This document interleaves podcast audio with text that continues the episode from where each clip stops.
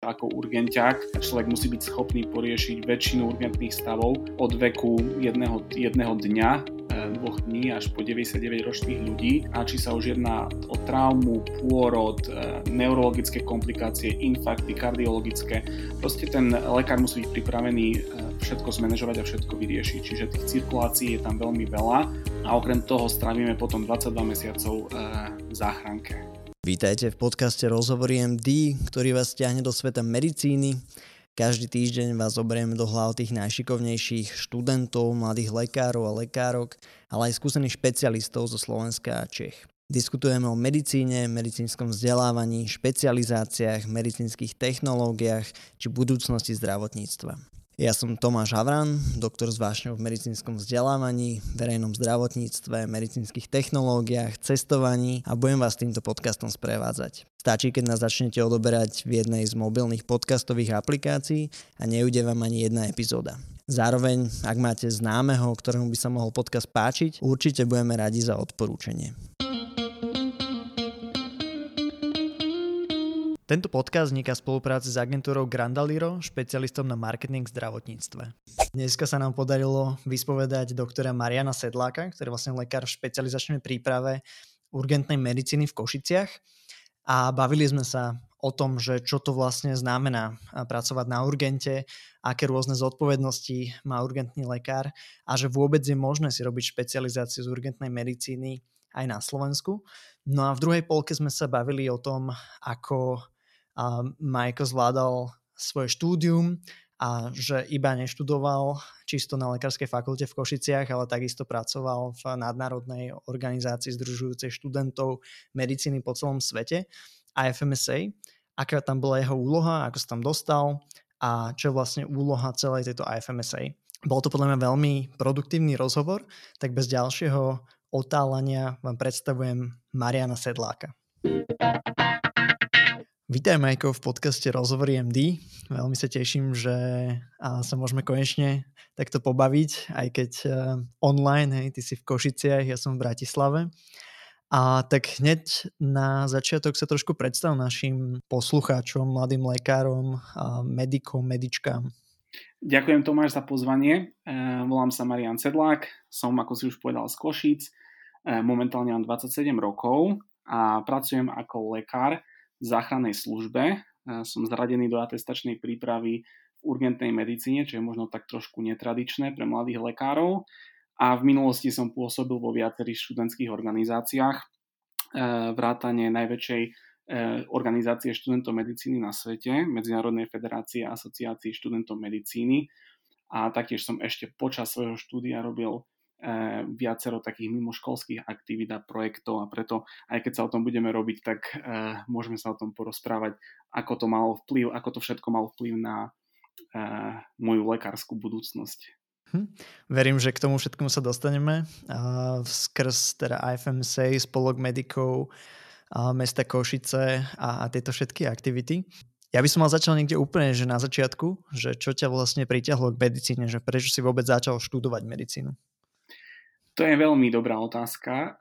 Moji obidvaja rodičia sú obidvaja lekári a ľudia si stále mysleli, že som bol k medicíne nejako donútený, ako to je asi u všetkých detí lekárov.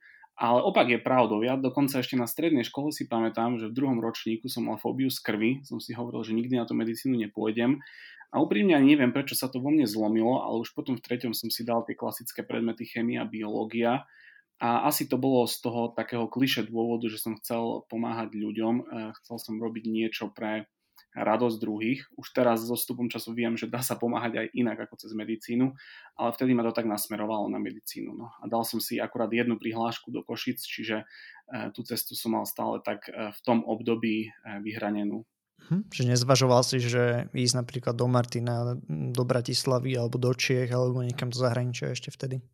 V tom čase som to nezvažoval, úprimne bolo to aj kvôli samozrejme vzťahu, ktorý som mal tu, ale dosť veľkú úlohu hralo aj to rodinné zázemie, že mal som tu byť aj nejakú starostlivosť a nechcelo sa mi veľmi ísť do iného mesta. V globále si bol spokojný so štúdiom v Košiciach? Tak, dokedy som nezačal pracovať v spolku Medico Mesta Košice a nezačal som trošku cestovať aj do zahraničia a pracovať pre tie organizácie, nevidel som ten rozdiel. Po týchto medzinárodných skúsenostiach, a to si myslím, že veľa ľudí, ktorí okúsili nejaký taký chlebík ako Erasmus alebo boli na nejakých stážach, človek si začne vnímať alebo všímať tie rozdiely. A potom ku koncu štúdia mi to už dochádzalo, že možno nie všetko, čo sa tu robilo, bolo najlepšie alebo najpokrokovejšie, ale myslím si, že to platí aj pre ostatné fakulty na Slovensku alebo dokonca aj v Českej republike. Proste máme tu nejaký štandard zatiaľ, podľa ktorého sa ide. Samozrejme veľa, extrémne veľa vecí môže byť lepších, ale na druhej strane to štúdium v Košiciach malo aj nejaké pozitíva, samozrejme. Hej. Tak to bola iba taká otázka úplne na začiatok a verím, že sa k tomu ešte dostaneme potom v tej ďalšej časti. Tak povedz nám, že vlastne kde pracuješ, na akom oddelení, v akej inštitúcii, v akom meste a v čom spočíva tvoja dennodenná robota? Tak ja pracujem v záchrannej službe, v prednemocničnej starostlivosti, som zaradený v atestačnom odbore urgentná medicína. Veľa ľudí sa ma stále pýta, že my už máme špecializáciu urgentu na Slovensku. No áno, máme, a to už máme niekoľko rokov, už dosť dlhý čas, ale táto špecializácia bola dosť dlho, tak povediac, nevyužitá alebo málo spromovaná. Lekári nechceli chodiť na túto špecializáciu, pretože oveľa viac sa im oplatilo ísť napríklad na anesteziológiu a intenzívnu medicínu a popri nej mohli takisto pracovať v ambulanciách záchrannej služby. Ale tú špecializáciu my máme na Slovensku už dosť dlho. Tá špecializačná príprava trvá 5 rokov, ako je to väčšinou pri väčšine našich špecializácií. Najväčšiu časť tej špecializácie tvoria cirkulácie po rôznych oddeleniach, pretože ako urgenťák človek musí byť schopný poriešiť väčšinu urgentných stavov od veku jedného dňa, 2 dní až po 99-ročných ľudí. A či sa už jedná o traumu, pôrod, neurologické komplikácie, infarkty, kardiologické. Proste ten lekár musí byť pripravený všetko zmanéžovať a všetko vyriešiť. Čiže tých cirkulácií je tam veľmi veľa a okrem toho strávime potom 22 mesiacov v záchranke. Teraz si hovoril, že teda pracuješ na záchranke. Ako si to máme predstaviť, že pracuješ niekde v budove, alebo chodíš na výjazdy, alebo robíš v helikoptére, alebo si v nemocnici? Ako toto funguje? Ja som doteraz som vlastne cirkuloval, keďže tých cirkulácií máme veľmi veľa. Ocirkuloval som si anesteziológiu, intenzívnu medicínu u dospelákov aj u detí. Tých cirkulácií vlastne, keď cirkulujeme, tak my vlastne na tom oddelení sledujeme lekárov a snažíme sa naučiť, čo to priučiť k tej terapii a liečbe aj diagnostike urgentných stavov, čiže my vlastne za nimi chodíme a pozorujeme, snažíme si zapamätať si liečby a podobne. Ale čo sa týka samotnej práce v záchranke, to je nielen o trošku, je to diametrálne odlišné od práce lekára na oddelení alebo v nemocnici, pretože v tej ambulancii záchrannej služby, môžeme povedať aj vo vrtuľníku, ale tam som sa ešte nedostal, je to môj plán do budúcnosti, ale v záchranke tá posádka rýchlej lekárskej pomoci je tvorená lekárom, záchranárom a vodičom, čiže sú tam iba 3 ľudia, ten lekár je kvázi šéf toho tímu. A keď sa ide k nejakému výjazdu, tak lekár je automaticky kvázi ako keby primár toho tímu, čiže robí všetky rozhodnutia a on je zodpovedný za všetko, čo sa na tom výjazde deje. Tá práca v záchranke prebieha tiež trošku iným spôsobom. Väčšinou sa do práce chodí okolo 6 ráno do 6:30, kedy sa striedajú posádky a potom vlastne ten tím čaká na stanovišti a čaká na výzvu z krajského operačného strediska. Tá výzva príde cez taký elektronický systém a ide sa na výjazd. Tých výjazdov za deň môže byť 0, môže ich byť 10, to je veľmi individuálne. A potom po každom výjazde buď už pacienta ošetríme na mieste, alebo ho zoberieme do nemocnice alebo nejakého iného zariadenia. Potom výjazde sa vraciame naspäť na stanovište a tam sme celý deň. A takto ide to dokola. A takto sa to opakuje. Mhm. Ty si už asi chodil na takto nejaké výjazdy, hej? Ale bol si tam už ako lekár, že bola na tebe všetka tá zodpovednosť? Alebo aká je možno tá learning curve, hej? Že keď začneš takto pracovať na tej záchranke, tak hneď ideš na tie výjazdy? Alebo najprv, ja neviem, že ako to tam vyzerá? Áno, super otázka. Legislatíva Slovenskej republiky hovorí, že v záchranke môže pracovať lekár, ktorý je zaradený minimálne 6 mesiacov do atestačnej prípravy v urgentnej medicíne alebo anesteziológie a intenzívnej medicíny. Je tam aj viacej takých čiastočných potom usmernení, že akí lekári tam vlastne môžu pracovať. Ale je tam aj možnosť pre lekárov, ktorí idú priamo zo školy na záchranku alebo do urgentu a ešte nie sú zaradení v špecializačnej starostlivosti. To bol aj môj prípad. Čiže ja som začal minulé leto pracovať na takej pozícii lekár-záchranár, čo znamená, že som v posádke na mieste záchranára, i keď som už skončený a odpromovaný lekár, ale na tie výjazdy chodím ešte s jedným lekárom a vodičom a robím tie záchranárske činnosti. Ja som na takejto pozícii pracoval 3 mesiace a bola to extrémne dobrá skúsenosť, pretože u nás na škole je tej praktickej výučby veľmi málo. My vlastne keď vidíme zo školy, tak nevieme toho vôbec nič a to myslím si, že ti potvrdia aj iní lekári, však sám to tiež vieš. A za tie 3 mesiace som sa musel naučiť enormné množstvo praktických úkonov tej záchranárskej roboty. Už mám za sebou aj služby ako lekár, pretože mne už tých 6 mesiacov od zaradenia do špecializácie uplynulo. Je to tiež diametrálne odlišné od práce záchranára v ambulancii, ale k tej lekárskej práce sa ešte postupne dostávam. Čiže každým dňom sa učím a pripravujem sa na tie ostré výjazdy, ktoré mi vo veľkom začnú už skoro.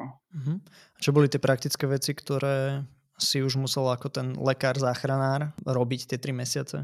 Tak počas štúdia my sa k praktickým veciam na oddeleniach dostajeme veľmi zriedka. Aj keď sme sa dostali, tak to bolo väčšinou sledovanie niekoho, ktorý bol nejaký výkon alebo na operačných sálach. Aj cez tie praxe, cez prázdniny my sme väčšinou chodili za tými sestrami, je to praktická výučba, ale my sme ich väčšinou sledovali a bolo to dosť raritné, keď nám niekto dal niečo vyskúšať na vlastné ruky alebo nám to ukázal. No jasné, klasika je v Bratislave. Áno, to bolo veľmi, veľmi raritné, ale teraz keď ťa už hodia do tej studenej vody, že si v tej záchranke, samozrejme je tam nejaké zaškoľovacie obdobie, nikto ťa nepostaví do služby na ostro bez nejakého tréningu, to zaškoľovacie obdobie je dosť dlhé. Ale stále pre lekára sú také činnosti ako napríklad riadenie liekov, zabezpečovanie intravenózneho prístupu, obsluha prístrojov, defibrilátora, dýchacích prístrojov a podobne. To je niečo úplne nové a to som sa učil za pochodu, ale bolo to veľmi užitočné, lebo to sú také praktické veci, ktoré sa ti potom neskutočne zídu. Hej. A hlavne v záchranke, kedy veľa tých výjazdov prebieha v dosť veľkom strese, riešia sa urgentné veci, ohrozenia života a tam už potom nie je miesto na nejaké zmätkovanie. Mhm. Takže myslíš, že vidíš, že je priestor sa tieto praktické veci naučiť už počas tej školy, počas nejakých stáží, alebo takže vidíš, že ako by sa to dalo možno lepšie spraviť na tých fakultách, aby tí študenti nielen po tej škole nastupovali do práce, ktorá je akože úplne nová, plus pracovné návyky a tak ďalej, ale ešte aj on top of that, hej, musia hneď robiť nejaké nové praktické veci, čiže ako by to už mohli tieto praktické zručnosti získať počas štúdia? Ja si myslím, že praktická výučba aj kvalita je to najhoršie, čo môžeme z medicínskeho vzdelávania na Slovensku vypichnúť, lebo my tej praxe máme naozaj málo. A tá naša prax, tie cvičenia, to sú vlastne cvičenia, kde sa 14, niekedy aj oveľa viac ľudí zíde na nejakej izbe a vyšetrujú pacienta a snažia sa kvázi niečo prakticky robiť, ale to vôbec nie je tréning a nácvik tých úkonov, ktoré potom naozaj budú potrebovať v praxi. Druhá vec, čo ešte my v záchranke máme dosť takú výhodu, my sa vieme vyhnúť takým tým papierovačkám, čo väčšinou veľa mladých lekárov na oddelení musí robiť ako prvú činnosť, pretože samozrejme, keď prídeš do praxe, tak hneď robíš primacie správy, prepúšťaky, úmrtné správy a podobne. My toho v záchranke nemáme až tak veľa, ale to je ďalšia oblasť tej praktickej výučby, v ktorej my sme vôbec neboli trénovaní. Hej.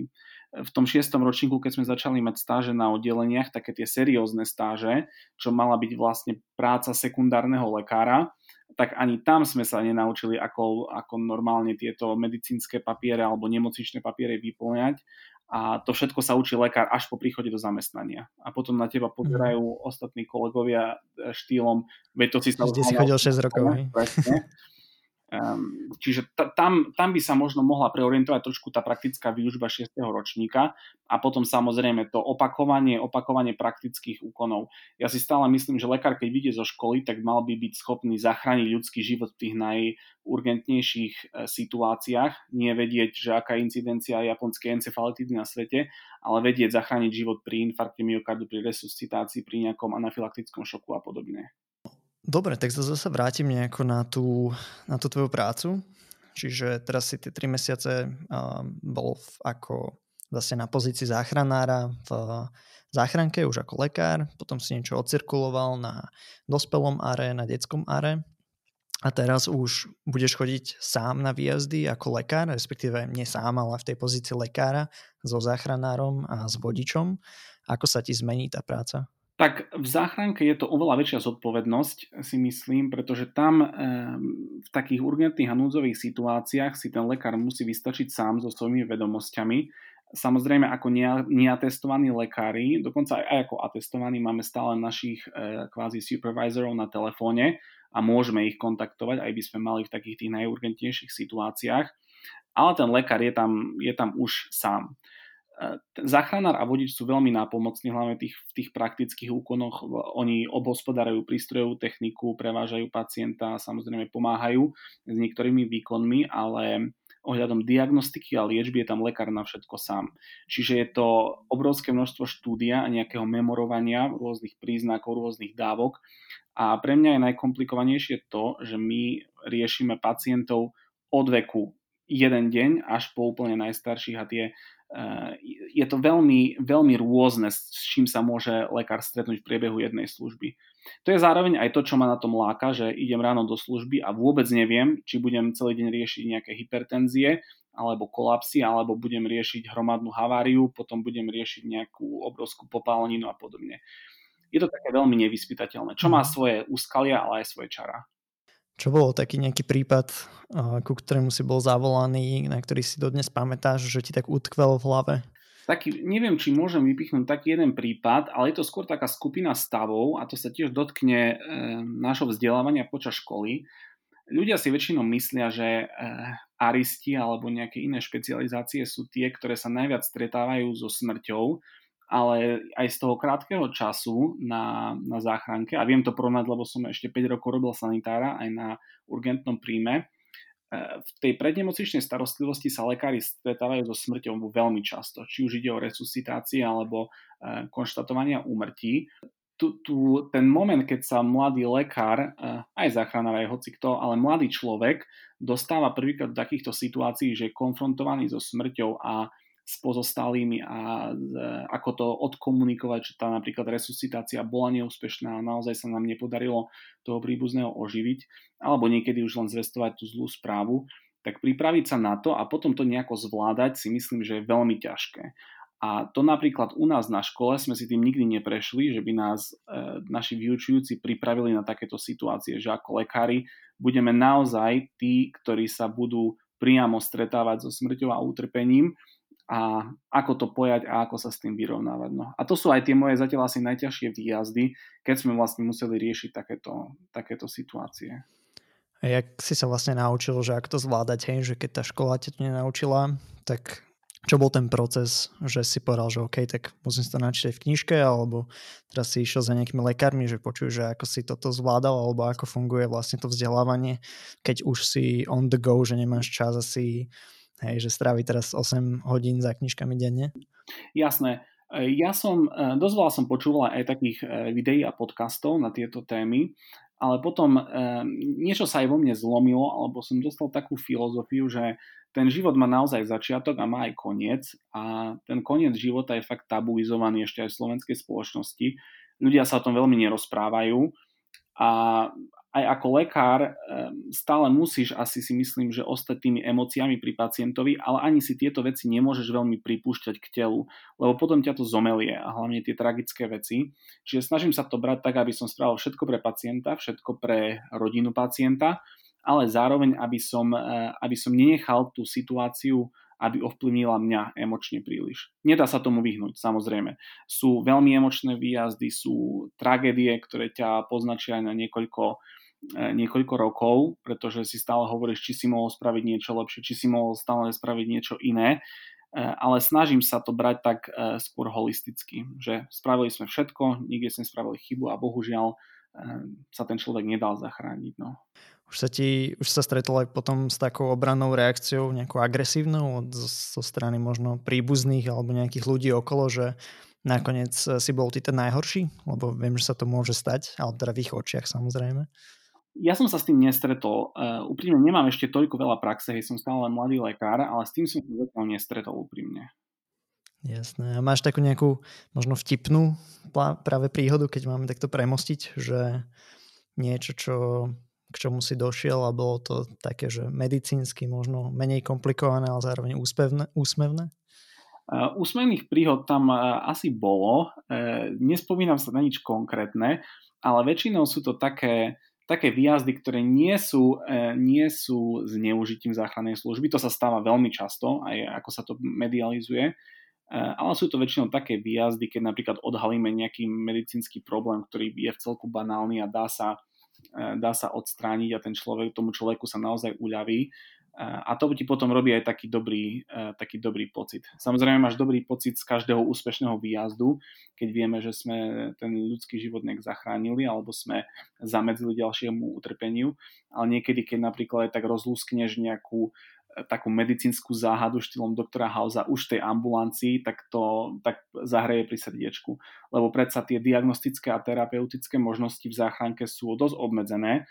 Ten zmysel záchranky je aj tak nejak priniesť nemocnicu bližšie k pacientovi, čiže sa to stále každým rokom zlepšuje, ale je to obmedzenejšie. Hej? Jasné. Čiže keď takto nejdeš že na výjazd a nerobíš zrovna cirkuláciu v nemocnici, tak vlastne čakáš, kým nebude nejaký výjazd, niekde na centrále. Ako si mám tento čas predstaviť, že tam sedíš a hráš Candy Crush, alebo sa nejako vzdelávaš, alebo si medzi tým na nejaké ambulancii, alebo ako toto funguje?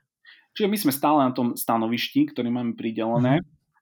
Tí ľudia v posádke, vodič, záchranný lekár majú tiež veľa rôznych úloh pomimo výjazdov, čiže niekto musí aj tie prístroje udržiavať, aj sanitku musia umývať, dezinfikovať, hej, kontrolovať, či to vybavenie je v sanitke na tých miestach, ako má byť, či je v takom istom počte, či máme také počty liekov, ktoré máme mať a podobne. Takisto niekto sa musí starať aj o čistotu toho stanovištia, potom je to samozrejme vzdelávanie, hej. V tom voľnom čase si môžeme čítať, pozerať rôzne veci a potom stále my čakáme na ten výjazd. Tam je akurát taký ten trik, že ako aj hasiči alebo policajti, my musíme ten výjazd absolvovať do istého časového okienka, čiže to je vlastne odpovedať na výjazd do minúty a odísť zo stanovišťa do 2 minút. A to je také, že v momente, keď to zazvoní, tak či ješ, alebo si na vecku, alebo v sprche, tak okamžite sa na ten výjazd ide. Tam nie je nič také, že počkaj 5 minút, lebo ešte mám niečo rozpozerané a podobne. Proste zazvoní sa a ide sa. A si tak nejak meráte vlastne tieto časy, že kým dojdete na to miesto, kým pacienta nejako zmanéžujete a veziete ho prípadne do nemocnice? Áno, hej. Tie časy sú merané. Sú také nejaké štatistiky? Porovnávate sa urgentácii a tieto? Neviem, či sa porovnávame, to by som asi nepovedal, ale ten čas je extrémne dôležitý v urgentnej medicíne. Predsa je to urgentná medicína, čas hrá obrovskú, priam by som povedal, až kľúčovú úlohu a všetko je monitorované a všetko je tak kvázi stopované aj cez ten centrálny lokačný systém, cez operačné stredisko záchrannej služby. Čiže oni aj vidia presne, kedy naša záchranka odišla zo stanovišťa, kedy prišla ku pacientovi, kedy odchádza od pacienta, kedy prišla do nemocnice. To všetko sa zaznamenáva a potom samozrejme sa z toho robia štatistiky. Aj štatistiky pri určitých typov ochorení, napríklad, kde je čas dôležitý, pri infarktoch myokardu alebo pri porážkach a podobne. Čiže ten čas je naozaj veľmi dôležitý. My tak medzi sebou si to veľmi nestopujeme, ale štatistiky sú stále tam a dajú sa vytiahnuť potom. Komu by si odporúčil, kebyže chcú ísť na urgentnú medicínu, tak aké atribúty musí mať tento mladý lekár? Komu sa to tak hodí? Možno tá urgentná medicína, dá sa to nejako charakterizovať? Ja by som povedal, že sa to hodí pre ľudí, ktorí majú záujem o viacerých oblastiach medicíny a vedia si zachovať chladnú hlavu pod tlakom. Toto si myslím, že sú najdôležitejšie atribúty pre nejakého urgentiaka. Samozrejme sú aj iné špecializácie, kde sa to hodí. Ja som si tiež uvedomil, že chcem ísť na urgent až neskôr počas školy, lebo z začiatku som chcel robiť traumachirurgiu, nejaké úrazy a krváky, toto bolo moje.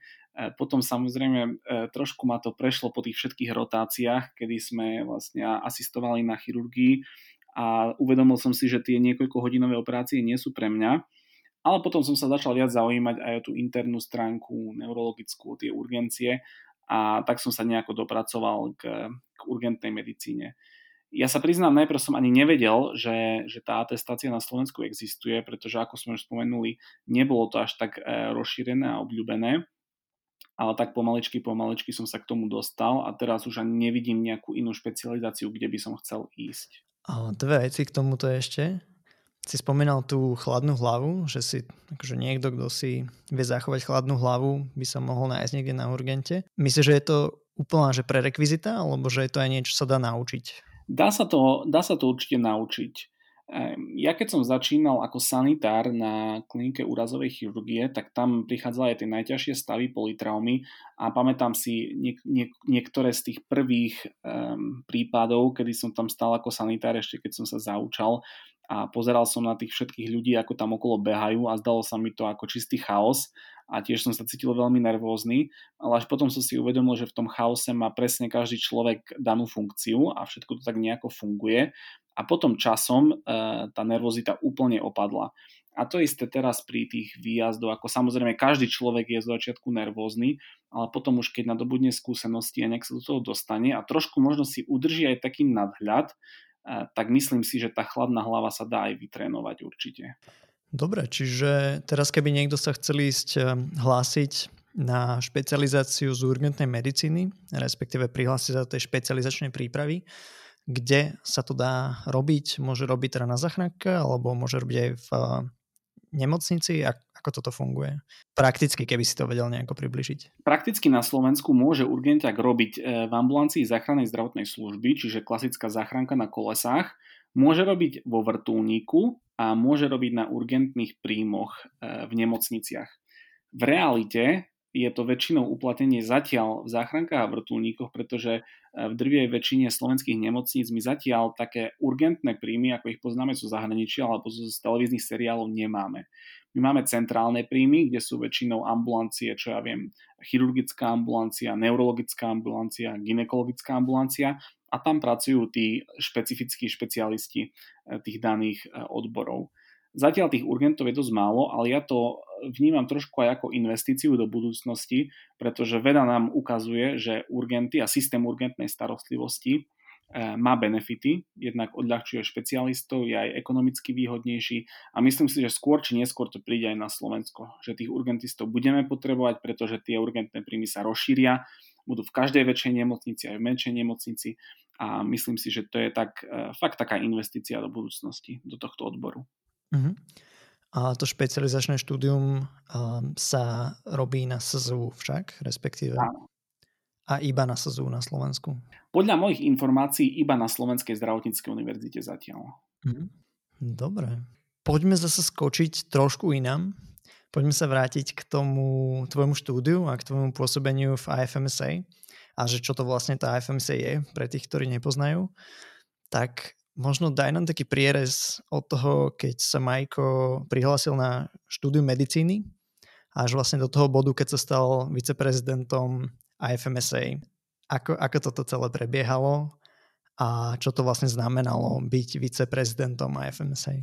Ja keď som začal na medicíne, pamätám si hneď prvý deň školy, keď som išiel okolo nástenky spolku Medico Mesta Košice a všimol som si ponuku na stáže do zahraničia a to ma hneď tak uchytilo, lebo stále som mal takú záľubu v cestovaní a hneď som si povedal, že super, z medicíny sa dá ísť aj do zahraničia, uvidím niečo nové, naučím sa niečo nové, spoznám nových ľudí a už ten prvý deň som sa nejako tak dostal do spolku Medico Mesta Košice, čo je záujmová organizácia alebo dobrovoľnícka organizácia u nás v Košiciach. A tam som prvé 2-3 roky pôsobil aktívne od druhého ročníka ako predseda spolku Medico Mesta Košice. A naše lokálne spolky na Slovensku sú združené v Národnej asociácii, Slovenskej asociácii študentov medicíny Slomsa. A teraz sa to stáva komplikovaným, Slomsa je členom Medzinárodnej federácie asociácií študentov medicíny, ako si už povedal, pod názvom IFMSA alebo International Federation of Medical Students Associations. Môžeme si to predstaviť ako nejaká organizácia Spojených národov pre študentov medicíny. Táto organizácia má národné organizácie vo viac ako 130 krajinách na svete a združuje viac ako 1,3 milióna študentov medicíny.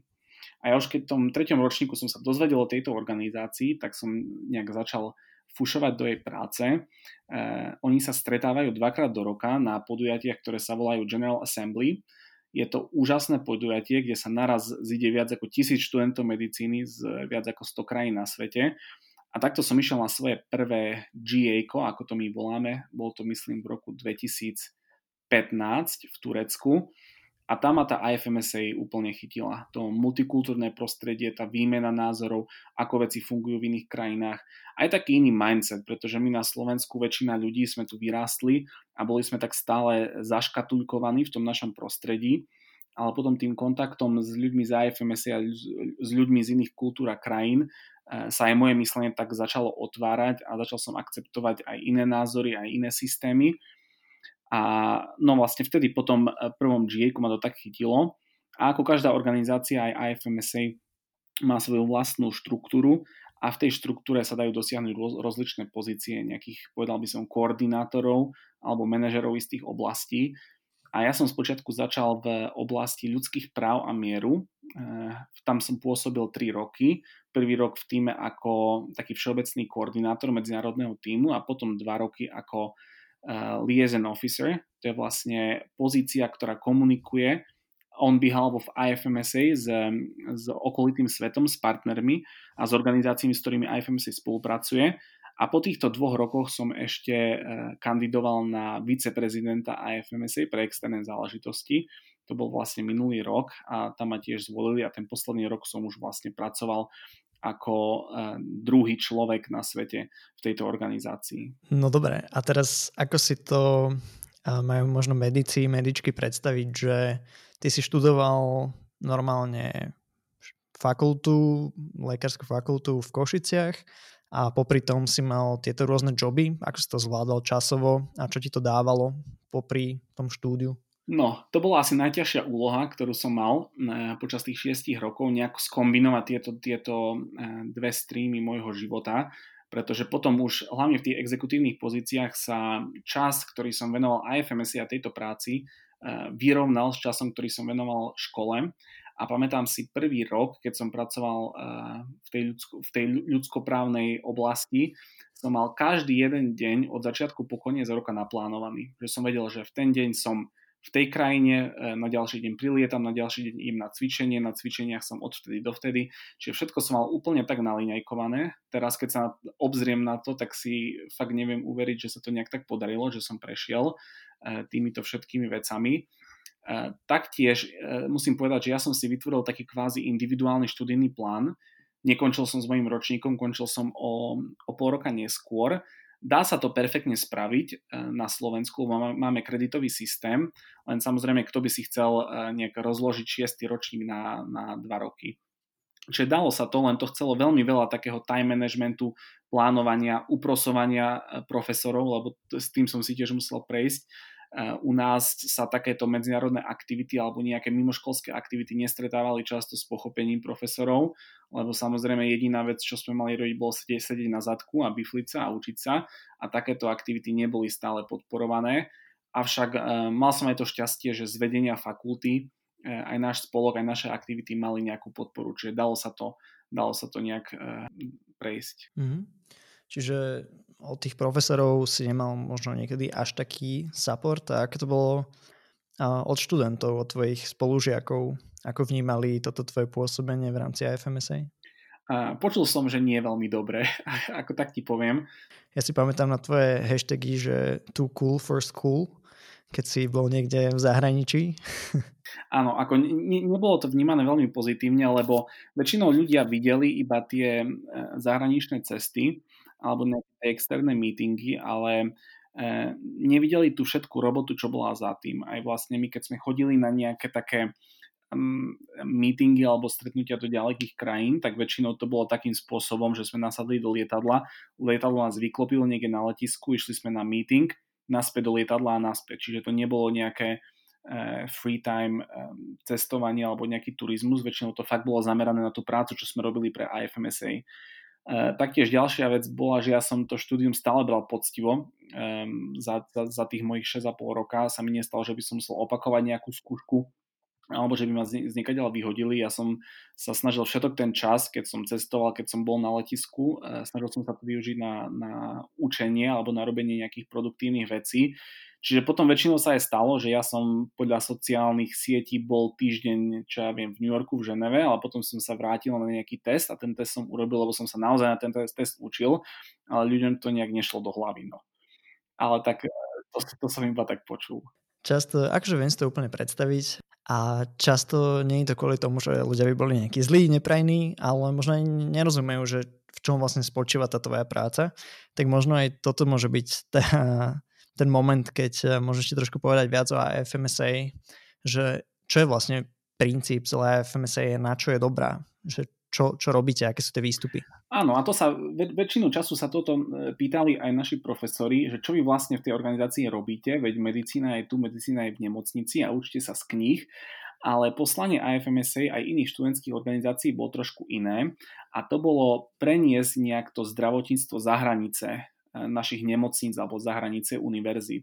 Lebo zdravotníctvo nie sú len knihy a nejaký vedecký výskum a liečenie pacientov, ale je to veľa aj v oblasti verejného zdravotníctva, v oblasti ľudských práv, v oblasti vzdelávania, takisto v oblasti cestovania a výmeny poznatkov. Čiže IFMSA sa trošku snažila nahradiť tieto také nedostatkové oblasti v chápaní zdravotníctva aj študentami medicíny, ale aj v chápaní tej odbornej verejnosti, čo môžu študenti medicíny zrobiť na dôvažok toho štúdia v univerzitách. Ja, keď som sa venoval tej ľudskoprávnej činnosti skôr, tak my sme sa zaoberali právom na zdravie, nejakými marginalizovanými komunitami, zaoberali sme sa útokmi na zdravotníckych pracovníkov, utečencami, migrantami, ich prístupu k zdravotnej starostlivosti a podobne. Čo som ešte ja robil ako v tej externej časti IFMSA, bolo to, že sme navštevovali rôzne meetingy, summity. Drvivá väčšina bola na úrovni Organizácie spojených národov alebo Svetovej zdravotníckej organizácie a tam sme nejako sprostredkovali názory študentov medicíny ako tej budúcej generácie, ktorá o niekoľko rokov príde a zasadne do tých stoličiek politikov a ministrov zdravotníctva. A počúvali vás? Dalo sa tam viesť nejaký dobrý dialog z pozície IFMSA? Úprimne niekedy áno, väčšinu času nie. Je tam v takom medzinárodnom prostredí taký rebríček hodnoty rozličných organizácií alebo stakeholderov, ako sme ich my volali. A samozrejme, čo tvrdia krajiny alebo za čím si stoja krajiny alebo čo prezentujú, má najvyššiu úroveň, lebo aj v prostredí OSN a WHO krajiny sú vlastne tí principáli. Potom na takej druhej priečke nasledovali také medzinárodné organizácie alebo OSN agentúry, ktoré sú rozšírené po celom svete, majú to samozrejme veľa peňazí a veľký vplyv. Na takom treťom mieste boli mimovládky, tiež také rozšírené medzinárodné mimovládky, tiež s nejakou finančnou podporou. A na tom poslednom mieste boli študenti a mládež. IFMSA nie je jediná organizácia, ktorá pôsobí v tomto priestore. Je ich tam oveľa viac, ale dosť aj záležalo na tom, k akej téme sme sa vyjadrovali, pretože nejakým takým úplne technickým alebo finančným veciam, samozrejme tam nás nebrali až tak veľmi vážne. Ale napríklad, keď sme rozprávali o klimatických zmenách, alebo sme rozprávali o nejakom ochrane ľudských práv a zdravia migrantov a utečencov, tam sme sa už mohli vyjadriť oveľa viac, pretože aj tá populácia, ktorá bola ohrozená týmito činmi alebo týmito problémami, obsahovalo tiež veľmi veľa mladých ľudí. Čiže tam už ten náš hlas bol viac cenený. A prečo si sa vlastne ty prečo si začal pôsobiť v rámci alebo na nejakej pozícii koordinátora toho ľudskoprávneho výboru, že prečo zrovna tento výbor, lebo je tam ešte výbor na vzdelávanie v medicíne, nejaké reprodukčné zdravie, výmenné stáže a tak ďalej, že prečo zrovna tento relatívne nový ešte vtedy a ľudskoprávny výbor v rámci IFMSA? Tak ako hovoríš, ja by som si, aj každý by si určite našiel nejakú sféru, v ktorej by sa v IFMSA našiel. Ja som išiel za tými ľudskými právami preto, lebo poprvé, ako hovoríš, bolo to veľmi mladé a asi taký najmenšia oblasť v IFMSA. Na Slovensku tento výbor ešte vtedy vôbec neexistoval, ale bolo to aj kvôli takým mojim negatívnym skúsenostiam aj zo slovenského, aj z medzinárodného prostredia s porušovaním ľudských práv. A hlavne na Slovensku ma to extrémne mrzelo, lebo už ako veľmi mladý medic som sa dostal do situácií, kedy som na vlastnej koži, ako pozorovateľ, nie že by to bolo robené na mne, ale ako pozorovateľ som sa dostal do kontaktu s rasizmom, veľmi ťažkým rasizmom voči istým slovenským komunitám, potom samozrejme aj s rasizmom alebo nejakej diskriminácii voči ľuďom z nižších sociálnych vrstiev alebo voči ľuďom s nejakými inými predispozíciami, a vtedy ma to strašne mrzelo, lebo každý mi stále hovoril, že zdravotníci, lekári sú tí, ktorí obraňujú hodnoty humanity, ktorí sa stále postavia za ľudské práva a budú hájiť tie slobody, ale v realite som si všimol, že veľmi veľa zdravotníkov aj doktorov robí práve presne opačne. A preto som sa rozhodol aj v IFMSA ísť týmto smerom, taktiež spoznať túto situáciu v rozličných krajinách, kde riešia aj iné problémy, ktoré my tu na Slovensku nemusíme riešiť, ale to bola taká tá motivácia, prečo som sa vybral týmto smerom. IFMSA má také kredo, že think globally, act locally, tak čo možno v tomto prípade vieme robiť na Slovensku, aby možno rasizmus aj v nemocniciach alebo znevýhodňovanie niektorých obyvateľov bolo na minime alebo až naozaj by sme sa ho zbavili. Tých vecí je strašne veľa, si myslím, a to by sme museli mať ďalší dvojhodinový rozhovor, ktorým by sme si to asi všetko mohli prediskutovať a prejsť, ale skôr si myslím, že by sme sa mali orientovať na dve roviny. Prvá je tá rovina vzdelávania v našich vzdelávacích medicínskych inštitúciách, pretože ja napríklad osobne, ja som neprišiel do kontaktu so žiadnou vzdelávacou alebo mentorskou aktivitou počas vysokej školy, ktorá by nás učila brať každého pacienta alebo človeka rovnako, ktorá by nás učila nejak kultúram alebo takým špecifickým spôsobom života a vnímania zdravia u našich rôznych komunít. To sme napríklad nemali. A potom títo študenti medicíny preberajú vzory správania alebo takých prístupov od starších lekárov, ktoré sú veľmi často extrémne, povedal by som až extrémistické voči týmto populáciám. Čiže nejaké to vzdelávanie, nejaké tie tréningy, aby sa to zakorenilo už v mladom lekárskom alebo mladom medickom veku u týchto ľudí. Druhá vec by bola určite pracovať s komunitami. Samozrejme, tá sociálna politika na Slovensku viazne na viacerých frontoch a nebavíme sa o marginalizovaných komunitách, ale určite aj napríklad v prípadoch týraných detí, žien a podobne, ľudí bez domova. A tam tá politika sociálna a zdravotnícka by sa mala prelínať oveľa viac. A to si myslím, že do budúcnosti sa môže zmeniť, keď sa bude chcieť, ale to už je politická otázka. A samozrejme dá sa toho robiť veľmi veľa. Len u nás na Slovensku mi niekedy prípada, že ľuďom sa do toho naozaj nechce. Hej, je to taká citlivá téma pre niektorých. A na tých fakultách naozaj nás neučia veľmi týmto princípom. Ale práve tie spolky na každej fakulte sú možno takým entry levelom, že dá sa, keď medic chce sa viac začať zaujímať o tieto témy alebo byť taký viac vnímavý na ne ešte, tak sa tam vie nájsť nejaký ten svoj výbor a pár ľudí, ktorí je naozaj zapálených pre ľudské práva. A takisto napríklad aj v rámci Future Medical Leaders Academy sme mali, si pamätám, perfektný workshop s Andreom Jurigom, z Cultural Bridge, s človekom, ktorý je úplne mimo medicíny, ale zároveň tie princípy a nejakého pochopenia iných kultúr a iných národností a tak ďalej sú všade rovnaké a bol to jeden z najlepších workshopov, takže tých možností, ako sa dá aj v tomto možno dovzdelať, je kopa a naozaj je to dôležité, aj ako si ty hovoril. Určite ešte, keď môžem k tomu, presne ako hovoríš, myslím si, že hoci čo spraví medic počas svojho štúdia, pomimo toho oficiálneho fakultného vzdelávania, mu nemôže ublížiť. A bude to len na prospech, keď vyjde z takých tých kolajničiek, ktoré pre neho už boli vyrobené nejakými tými osnovami. A presne, pôjde na nejaké workshopy, na nejaké tréningy, hej, dá sa do nejakej akadémie alebo podobne, alebo nejaké dobrovoľnícke činnosti. Všetky tieto skúsenosti mu iba pomáhajú nejak si rozšíriť obzory a vytvoriť si taký ten vlastný unikátny obraz o tom, akým lekárom chce byť v budúcnosti a ako chce taktiež túto profesiu prezentovať svojmu okoliu.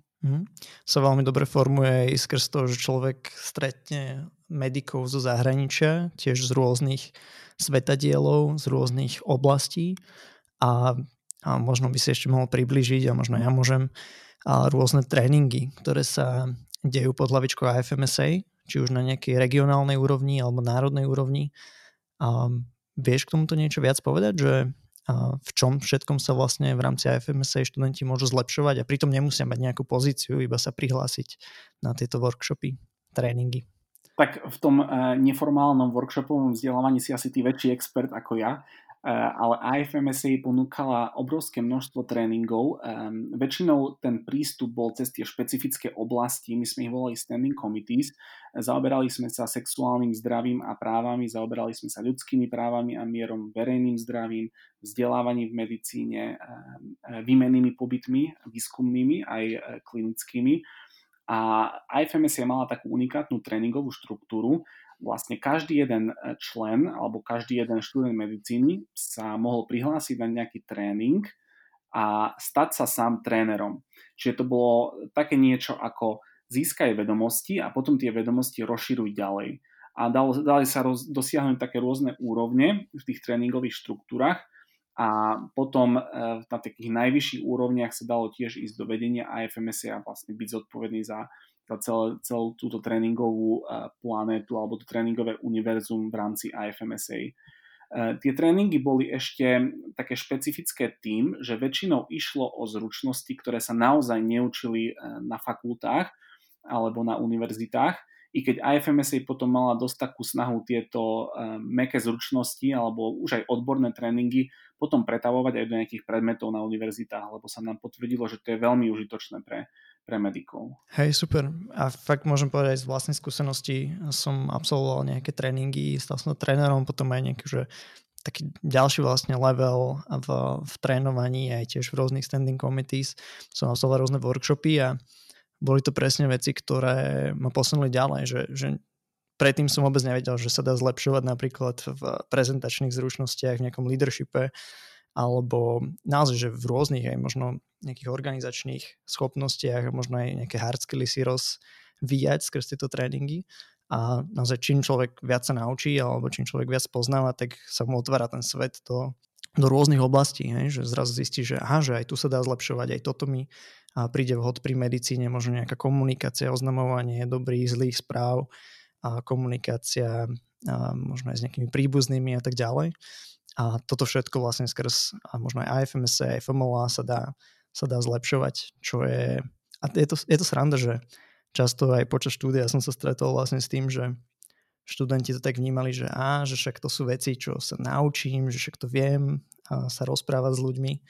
Ale keď sa teraz rozprávam s vami, mladými lekármi, tak každý jeden, ty si to tak explicitne nepovedal, a už sme sa o tom bavili, že tá komunikácia je niekde dôležitá, že to sú presne tie zručnosti, ktoré im chýbajú z tej školy. Vnímaš to aj ty tak? Určite. A ešte keď sa môžem trošku vrátiť k tej IFMSA, ako si ty povedal, väčšinou aj tá myšlienka integrálna toho IFMSA Capacity Building bola nadchnúť tých medikov, ktorí poprvýkrát prídu do IFMSA, aby sa začali zaoberať tým Capacity Building, tou informálnou stránkou vzdelávania, a aby presne potom tieto myšlienky doniesli do vlastných krajín. Čiže napríklad presne to, čo si ty spravil, to je to, čo IFMSA aj chcela zo svojej misie. Lebo potom títo ľudia presne preniesú takéto myšlienky do svojho okolia, svojej fakulte alebo v svojom kružku, a potom sa už začnú budovať odpiky vlastnej iniciatívy. A väčšinou sú to také veľmi inovatívne projekty v týchto krajinách, ktoré nahrádzajú to, čo by ideálne lekárska fakulta alebo univerzita mala týmto študentom poskytnúť. Len bohužiaľ to nejaká reflektivita alebo nejaké zamyslenie vedúcich lekárskych fakult nad tým tam väčšinou chýba ešte. Hej. Z mojej skúsenosti, že čím je horší ten stav možno aj tu na Slovensku, tak o to zaujímavejšie projekty sa dajú robiť, ak si to aj ty načrtol, že stačí spraviť naozaj málo a zrazu je to veľmi prínosné pre tú komunitu na Slovensku alebo na jednej, alebo druhej, tretej, štvrtej fakulte. Že naozaj, keď niekto viesť na chvíľu do zahraničia, fakt, že to sú že štvordňové tréningy, dostane nejaký papier, že niečo vie, trošku si spravil kontakty, rozšíril obzory a vie dojsť naspäť na tú svoju fakultu, možno spraviť jeden workshop, stretnúť sa s ďalšími 10 medikmi, tým dať zasa trošku ich nakaziť takýmto nejakým zlepšovaním sa v rôznych skilloch, tak to je perfektné. Presne tak a úprimne to, čo si teraz povedal, bol aj trošku taký môj dôvod, prečo som sa rozhodol ostať na Slovensku aj po tej IFMSA skúsenosti, pretože ja si myslím, že rozhodnutie lekárov o tom, či odísť do zahraničia alebo neodísť, je každého osobná vec, ako každý si nájde nejaké pre a proti, zostať na Slovensku alebo odísť, ale na Slovensku je tá jedna výhoda, že veľa vecí tu nie je a to je zároveň aj možnosť tieto veci priniesť a rozvíjať, čo by bolo v zahraničí možno trošku ťažšie, kde už tie veci sú nejako implementované. Čiže vo veľa oblastiach si myslím, že Slovensko je taká nepopísaná plachta alebo nepopísaný obraz a dá sa na tom pracovať, pokiaľ ti niekto neháče polena pod nohy, samozrejme. No skrz aj to IFMSA, aj cez nejaké stáže, ktoré si ty absolvoval, ani sa nebudem pýtať, že v akých si bol krajinách, lebo si bol asi že všade, ale že ktoré boli tie krajiny, na ktoré tak najlepšie spomínaš, také krajiny, do ktorých by sa určite vrátil aj zajtra, daj mi aspoň, že 3. To je veľmi ťažká otázka.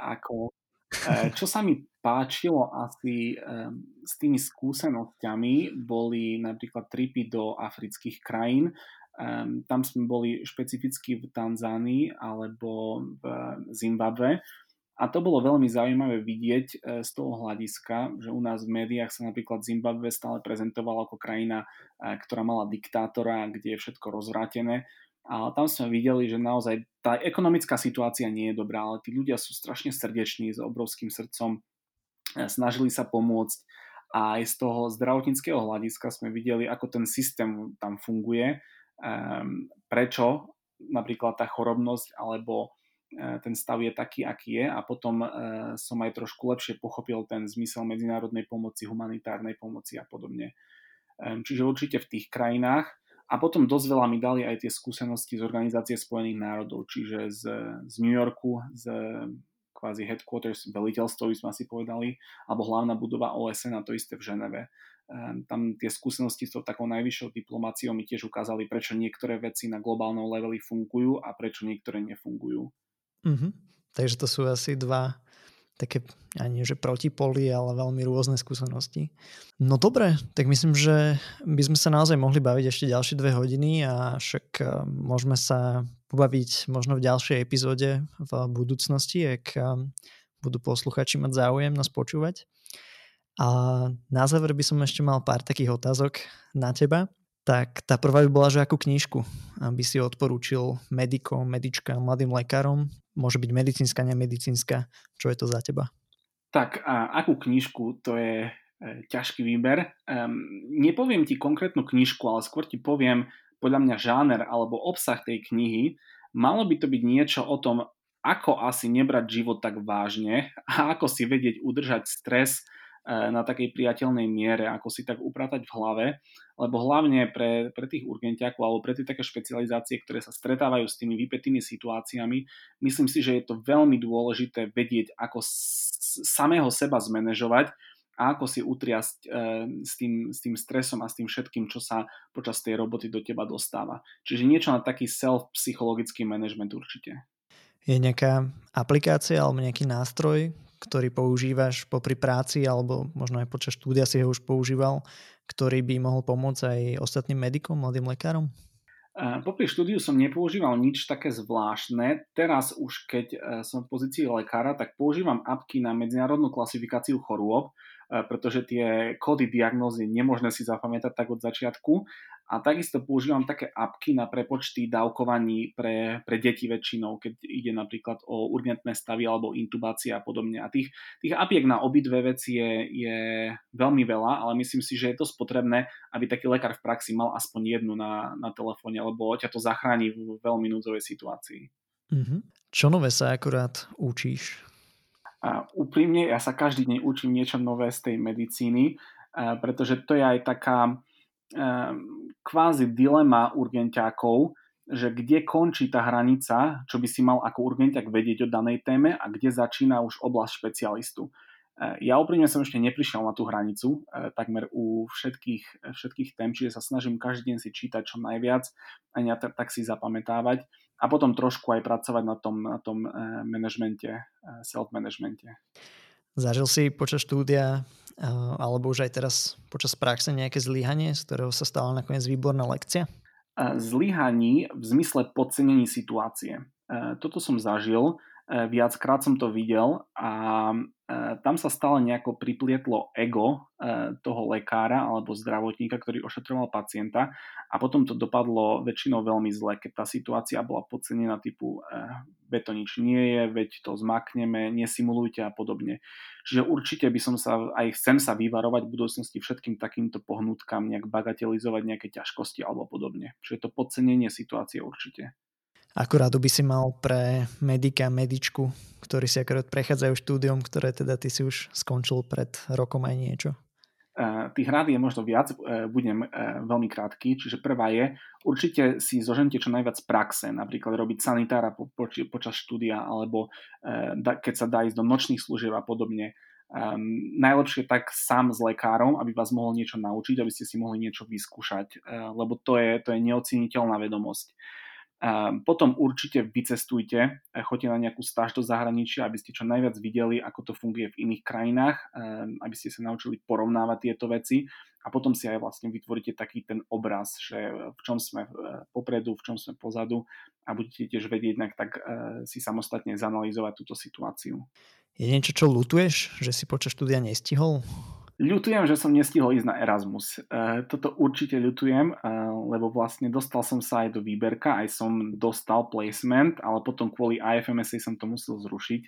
Určite neľutujem IFMSA, ale ľutujem to, že som nemal tú možnosť byť 6 mesiacov v nejakej inej krajine alebo na jeden semester a takto aj okúsiť ten zdravotný systém. Tak v istom momente sa nedá asi robiť všetko, aj keď ty si sa o to pokúšal. To dobre premosťuje na tú poslednú otázku, že ak by si teraz musel začať odznova a naozaj, že medicína by neexistovala, nebolo by možné sa jej venovať, alebo aspoň ty by sa jej nemohol venovať, tak čo by si robil?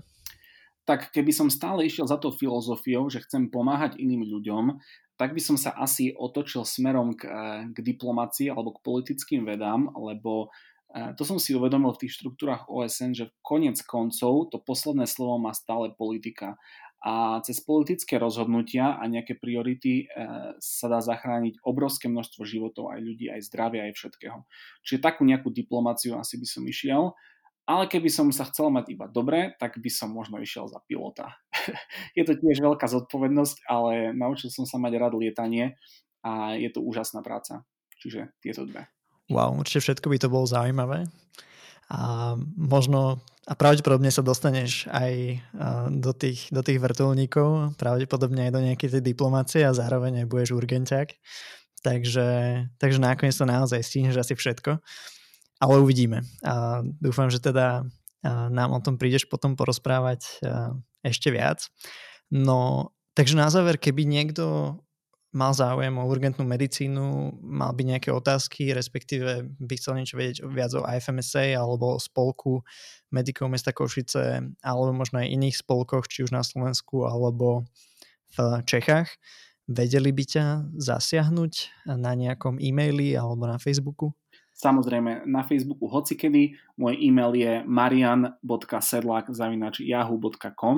Som ešte taký staromódny, ale kľudne, keby ste niečo chceli vedieť, napíšte a pokúsim sa odpovedať čo najrýchlejšie. Tak ďakujem, Majko, veľmi pekne za rozhovor.